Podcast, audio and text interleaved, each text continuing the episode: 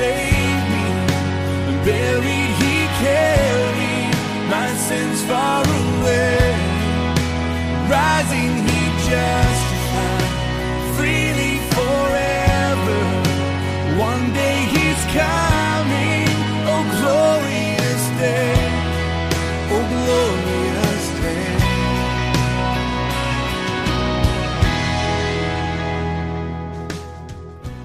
And it is Jesus who makes this a glorious day.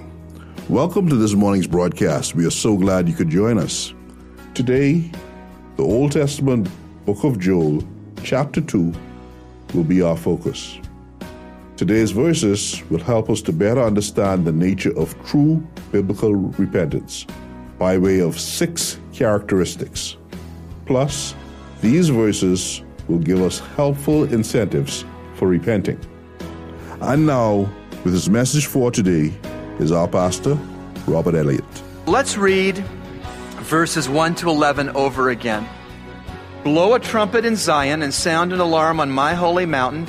Let the inhabitants of the land tremble, for the day of the Lord is coming. Surely it is near. A day of darkness and gloom, a day of clouds and thick darkness. As the dawn is spread over the mountains, so there is a great and mighty people. There has never been anything like it, nor will there be again after it to the years of many generations. A fire consumes before them, and behind them a flame burns. The land is like the Garden of Eden before them, but a desolate wilderness behind them, and nothing at all escapes them. Their appearance is like the appearance of horses, and like war horses, so they run. With a noise as of chariots, they leap on the tops of mountains. Like the crackling of a flame of a fire consuming the stubble, like a mighty people arranged for battle. Before them, the people are in anguish. All faces turn pale. They run like mighty men. They climb the wall like soldiers. They each march in line, nor do they deviate from their paths. They do not crowd each other. They march everyone in his path. When they burst through the defenses, they do not break ranks. They rush on the city. They run on the wall. They climb into the houses. They enter through the windows like a thief. Before them, the earth quakes and the heavens tremble. The sun and the moon grow dark and the stars lose their brightness. The Lord utters his voice before his army. Surely his camp is very great. For strong is he who carries out his word. The day of the Lord is indeed great and very awesome. And who can endure it? The day of the Lord was coming back then and the day of the Lord is coming to us yet. And in either case, the day of the Lord will not be mild. Going back to Joel's time, because of the day of the Lord was coming right on them, therefore it was incumbent, it was wise, it was prudent for ancient Judah to have sorrow for her sins. In fact, enough sorrow to turn around and to obey God. By the way, church family, if we say we're sorry for our sins and we don't turn around and walk away from them to obey God, we really aren't sorry. To be sorry for sin is to repent, metanoia in Greek, to turn around and to go the other direction. Sorrow for sin makes us stop sinning, turn from sinning, and go to obeying. Would ancient Judah repent? Would they? Let's see. Verses 12 to 14 deal with the nature of true biblical repentance. And specifically, verse 12 and 13a analyze genuine repentance. It's a very helpful analysis of genuine repentance for you and for me. I see six things that these verses tell us characterizes genuine repentance. Number one, genuine repentance involves God's people returning to God. Number two, genuine repentance involves a change of heart. Number three, genuine repentance is a change of the whole heart. We don't have divided hearts. We don't have compartmentalized hearts. We don't have part of our heart that's religious and part of our heart that's secular. We don't have part of our heart that's churchy and part of our heart that's worldly. Uh, genuine repentance involves a change of the whole heart. Genuine repentance often is expressed through fasting. I taught you about fasting last Sunday night. Fasting is believers not eating a meal or more than one meal in favor of taking the time that would have been spent preparing that meal or meals, eating that meal, or meals, and cleaning up after that meal or meals, and using that freed up time to pray. Genuine repentance is often accompanied by fasting. Fifth, genuine repentance involves weeping, and genuine repentance, sixth, involves mourning over one's sins. Let's see these six things I've just listed out in verses 12 and 13. Yet even now declares the Lord, return to me, that's repentance, return to me with all your heart, and with fasting, weeping, and mourning, and rend your heart and not your garments. Genuine repentance involves those six things returning to God, having a change of heart, having a change of the whole heart, fasting, weeping, and mourning over one's sins. And so, this one and a half verses analyze what genuine repentance is, what true, actual repentance looks like when we are sorry enough for our sins that we stop sinning, that we turn from our sinning in a different direction, and we obey. Next, the text takes us to the incentives we have for repenting. Why repent? Some Christians even think that sinning is more fun than obeying. Why repent? What are the incentives to repenting? I don't like filing income tax returns, but I'm going to before April 15th because my incentive is not going to jail. What are the incentives to you and me repenting? Well, according to the second part of verse 13 and verse 14, we see some incentives. Let's start at the beginning of 13 and read through 14. And rend your heart and not your garments. Now return to the Lord your God, for he is gracious and compassionate, slow to anger, abounding in loving kindness, and relenting of evil. Who knows whether he will not turn and relent and leave a blessing behind him even a grain offering and a drink offering. Remember, when the locusts came through in chapter 1, even the wicked and corrupt priests were sad because they couldn't enter into the grain offerings and the drink offerings that were regular worship practices in the, in the community. Here God is saying, who knows, if you repent, if you're sorry enough for your sin that you stop sinning, turn from it, go in a new direction and obey God, who knows whether God will not turn and relent on his judgment and leave a blessing behind him and even allow you a grain offering and a drink offering. We might say, allow you to come in wholeness and authenticity and genuine sincerity and worship God on Sunday mornings again. So, what are the incentives for us to repent? The incentives for us to repent are five. God is gracious, aren't you glad? God is compassionate. God is slow to anger. God abounds in loving kindnesses. He's loyal in his love for us, even when we are not loyal in loving him. Praise God.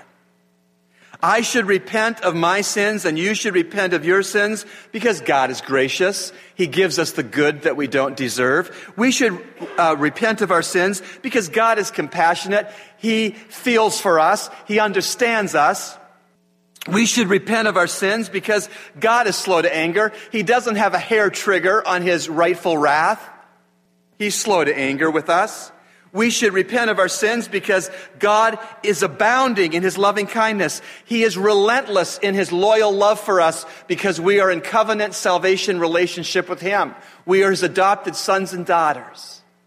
We should repent of our sins because God is willing to withhold His once intended judgment. In fact, Romans 8 1 says, There is now no condemnation to those who are in Christ Jesus. Do you know why?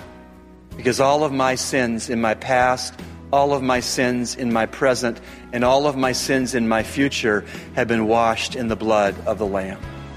And therefore, there is now no condemnation to those who are in Christ Jesus. Thanks, Pastor Rob, for your message today. And now it's time for Youth Talk with Pastor Nicholas Rogers. Good morning. This is Pastor Nicholas, and this is another edition of Youth Talk. And we want to pick up where we left off last week as we talked about Jesus in your image, and we talked about the lady as she comes to Jesus' feet and she's, you know, weeping and crying and, and, and washing his feet with perfume and anointing him. And we see the Pharisees are upset. Like, why is this happening? This woman is a sinful lady. Why is why is Jesus allowing this? And we looked at last week as we considered and we talked about how in our own relationships we need to cut off people because those relationships sometimes can get in the way of our pursuing Christ. And I want to pick up at in Luke chapter 7 verse 44 and it says this. Turn to the woman. He said to Simon, "Do you see this woman? I entered your house. You gave me no water for my feet, but she with her tears has washed my feet and wiped them with her hair." You gave me no kiss, but she hasn't stopped kissing my feet since I came in. You didn't anoint my head with olive oil, but she has anointed my feet with perfume. Therefore I tell you, her many sins have been forgiven, and that's why she loved so much. But the one who is forgiven little loves little. And he said to her, Your sins are forgiven. Again, we have this snapshot as we consider this life and we consider what's going on here, we consider how Jesus is basically turning it on them to say, look, this woman is doing what she's supposed to do. She's coming here and, and, and you haven't even offered me a glass of water. You haven't offered me nothing as I've come in here to wash my feet. But here it is, she is submitting herself under my authority by just washing with her tears. And she's wiping them with her hair again, as we consider this and we, and, and, and we can, can, and look at this and, and, you know, we could look at how, you know, feet in general, um, you know, feet are dirty. Here it is. This woman is willing to get dirty. She's willing to say, you know what? I'm going to wash it with my tears. I'm going to wipe it with my hair. I'm going to anoint it with perfume. What are you willing to do for Christ? How dirty are you willing to get? How in the game are you willing to get? You see, I think that too many times we are sometimes like the Pharisees where we are in the sidelines and we like to talk and, and we like to say these things and this thing needs to happen and that thing needs to happen and, you know, the list goes on.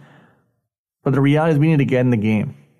We need to get in the, the game, the Christian game, and we need to get in there and, and work for Christ. We need not to be innocent bystanders and look at people dying and going to hell and, and just be like, oh, no, no big deal. But we need to get dirty we need to understand that as we consider this, this passage, and, and, and the verse here says in verse 47, Therefore I tell you, her many sins have been forgiven. That's why she loved much. But the one who is forgiven little loves little.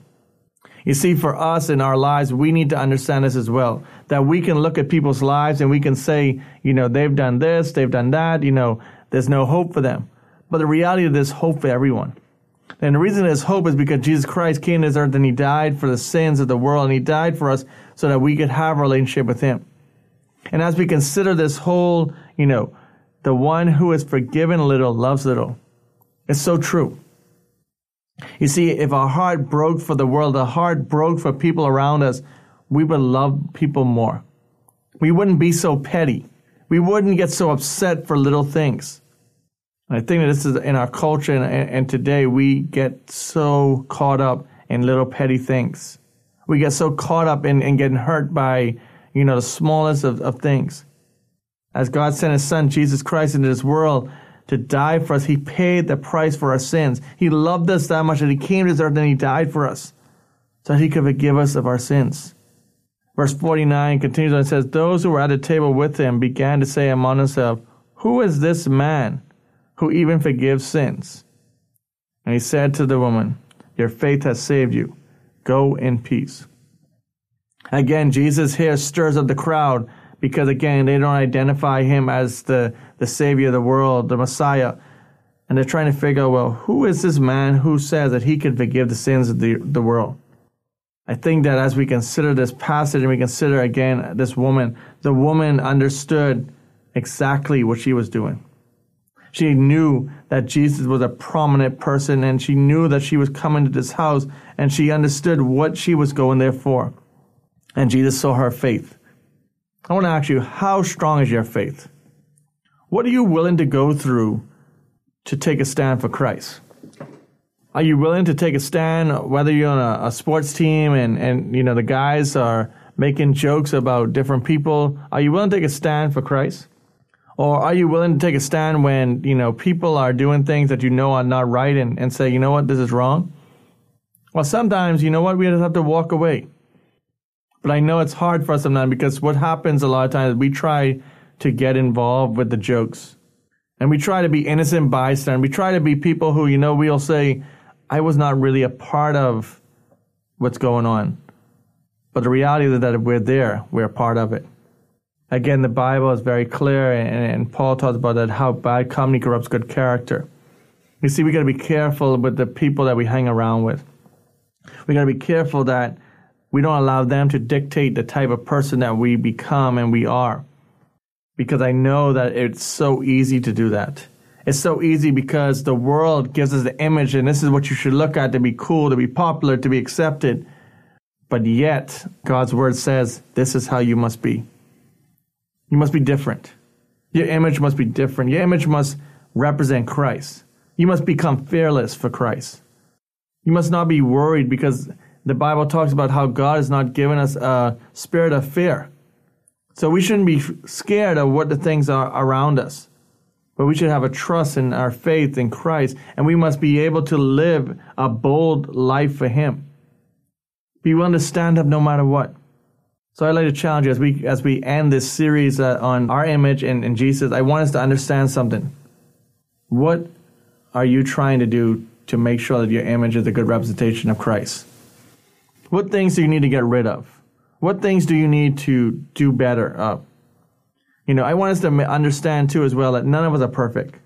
We all have times in our lives where we fall. But the reality is that we have a God who is forgiving and continue to forgive our sins. And I think that we need to understand that too many times the world will tell you there's no hope for you because you've messed up. But that's not what Christ said. He is waiting for us with open arms. He's waiting for us to come to Him and to ask for forgiveness because His word is very clear. If you confess your sins, He is faithful and just to forgive you of your sins and to cleanse you from all unrighteousness. That's the God that we worship. That's the God that we have a relationship with. So I would challenge you to search your image and ask yourself Are you a good representation of Christ? And now, today's ministry spotlight. Well, good morning. I'm delighted to have in the recording studio this morning some new friends, uh, Philip and Margaret Evans, who hail from Anglesey Island off the north coast of Wales. And they have been with us uh, for our World Missions Conference. It's been such a delight to get to know them. Good morning, folks. Good morning. Good morning. Lovely to be here. Thank you. I would like to visit with you, Philip, on uh, the topic of the spiritual state of Wales currently. And I wondered if you could help our listeners know what the spiritual temperature is like in Wales today. Yes, Wales has a population of around 3 million. So, uh, as part of the UK, it, it's the smallest of, of the countries. Uh, England is about 45, 50 million. And uh, as we've been talking, it has been known as the land of revivals. And even as far as the 1950s, uh, people have uh, attended church and chapel.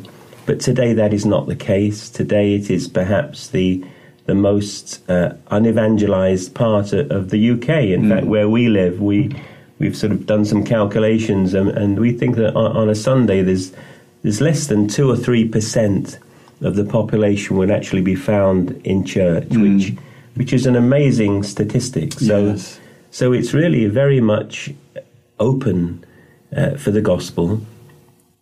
And particularly, we find that the young people is the area where they're really very hungry and very interested to know about the Lord. It, it's something that, that they don't know about, they've not been told. And uh, yet, the older generations, they've, they've had the opportunities to hear. But the young people, it, it's a harvest field. So there's quite an emphasis on, on youth work in, in Wales and, and young people and schools ministries throughout the, the whole nation. South Wales is larger population, so there'll be uh, bigger churches there. But in the area where we live, it's more rural, more countryside, a lot of sheep farming, and uh, 70,000 people but it's an opportunity to reach people with the gospel. Absolutely. I'm intrigued by your comment that the greatest receptivity and openness would seem to be among young people. Yeah. And of course, we know that's all of the Holy Spirit, but I wonder if there are certain factors in these young people's lives that contribute to their hunger. I think we, we live in an age, it's, it's probably the case in, in many Western countries, where, where right and wrong has been challenged. And we're no longer a country that, although it is nominally Christian still, but the Christian foundation has been eroded to a large extent. And in, in the schools, many things are taught which are not Christian, which are ungodly, uh, evolution. Uh, the Bible is challenged, uh, and so the whole Christian foundation has really been eroded, and that leaves a huge vacuum, and it leaves the young people with being, as Jesus said, like sheep without a shepherd. Yes. And everyone needs guidance. Everyone needs to know what, what is right and what is wrong. And I've heard it said that each generation seems to rebel against the previous one. And it's like this generation is now rebelling against not having been taught uh, any religion uh, or, or what is right and wrong. And so when we come to talk to them about the Lord, they, they in many cases they don't know. It's all new to them. Isn't that something? So, as, as you pray uh, for Wales, uh, what are the primary things you pray for? We pray a, again for um, a revival again, but we know God doesn't repeat things in exactly the same way. That Things are different. So, so we pray for uh, a move amongst the young people, and we realize we have to be willing to go where they are. So we're actually working with different organizations, some which go into the schools, some which uh, will go into the villages and, and do things that will bring young people together, and others will just engage with young people where they are, and befriend them, get alongside them, youth workers, but also introduce the gospel. So we're praying much along that line for laborers, as, as Jesus said, the harvest is plentiful. Yeah. Nothing wrong with the harvest, but the laborers are few. So we're praying for laborers, for workers, and for strong churches, which spirit filled churches which can cope and which are open to change. Because if a whole, we- we've realized that if we're going to reach young people, maybe we, we're going to have to do some things in a different way than uh, we have done before. Yes. Praise the Lord for the power of prayer and for a, a Lord and a, a Savior who loves the lost and who uh, has the solution to guilt Yes. and to uh, aimlessness and confusion. And so that's marvelous. Um, I'm not sure if uh, you would be comfortable with this or not, but um, I just feel led of the Spirit to ask if you might be willing to give your email. And if anyone was um, interested to know more about um, possibly joining the believers in Wales to serve Christ, uh, would you be comfortable with that, brother? I would, no problem at all. All right. Yeah, well, please yeah. share your email. The email address I give you is Oasis Church Anglesey. Oasis Church Anglesey. All like it's one word, and Anglesey is spelt A N G L E S E Y. Mm-hmm. Oasis Church Anglesey at gmail.com. Wonderful. I, I don't think I've done such a thing in an interview prior to this one. I'd love to hear But I, I feel led of the Lord to do that. And maybe there's one or two or more listeners that, as you were sharing the needs of Wales, the Holy Spirit was saying, you know, look into that. Yes. Um, well, I wonder, of course, um, the current state of the church in the Bahamas is also uh, of need. Um, there would be on the surface far more than two to three percent of Bahamians who attend church regularly. Maybe I'm, I'm guessing sixty to seventy percent, perhaps. But oftentimes the churches are confused about what the gospel is, and uh, can also be a, a form of uh, of tradition that uh, lacks a personal saving faith in Christ. The youth of our country uh, oftentimes are angry and uh, feeling as though there isn't much of a future with employment and uh, other things, and um, so they can become involved in things that uh, don't honor God.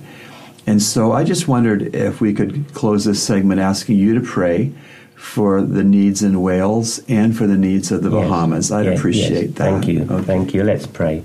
Father God, we thank you for the gospel of Jesus Christ, Yes. the good news that we mm. have, which is the power of God to salvation, the power to save, to mm-hmm. change. And we thank you, Father, this, this gospel is the same gospel that Paul preached, mm-hmm. the same gospel that Peter preached. And we pray, we pray for the Bahamas. We pray for a deep work of the Holy Spirit. Please, Lord. We pray for real conviction of sin and for that revival that we've talked about, that there'll be a fresh life, a fresh wind of the Holy Spirit blowing throughout all the churches. Mm-hmm. And Father God, that will lead to a transformation so that the hungry will be fed, so that your kingdom, more of your kingdom, will be established on this earth, mm-hmm. so that the brokenhearted will be healed and, and people will be set free. You came to open the eyes of the blind and set the captives free. And we pray again for Wales. Lord, we have so much in our history, but yet we are in desperate need today of the gospel to change and transform lives. We, we pray against all the, the prejudice and all the, the preconceived ideas. People think they know what Christianity is, but they don't really know, and they've disregarded it, not knowing what they're disregarding. We, we pray that the Holy Spirit would reveal how wonderful Jesus is Indeed. that He is the Lord. He's the only way, the truth, and the life. So we pray for both of our lands that the kingdom of God will be more established. Your will be done. Your kingdom come. Hmm. In Jesus' name. In Jesus' name. Amen. Amen. Thank you so much. You've been listening to Echoes of Calvary, a radio ministry of Calvary Bible Church, Nassau, Bahamas. Our morning worship services are at 8 a.m. and 11 a.m. in our sanctuary located on Collins Avenue. We encourage you to join us. Feel free to write us at eocradio at gmail.com. That's eocradio at gmail.com or P.O. Box N1684 Nassau, Bahamas. And remember, everyone needs a Savior.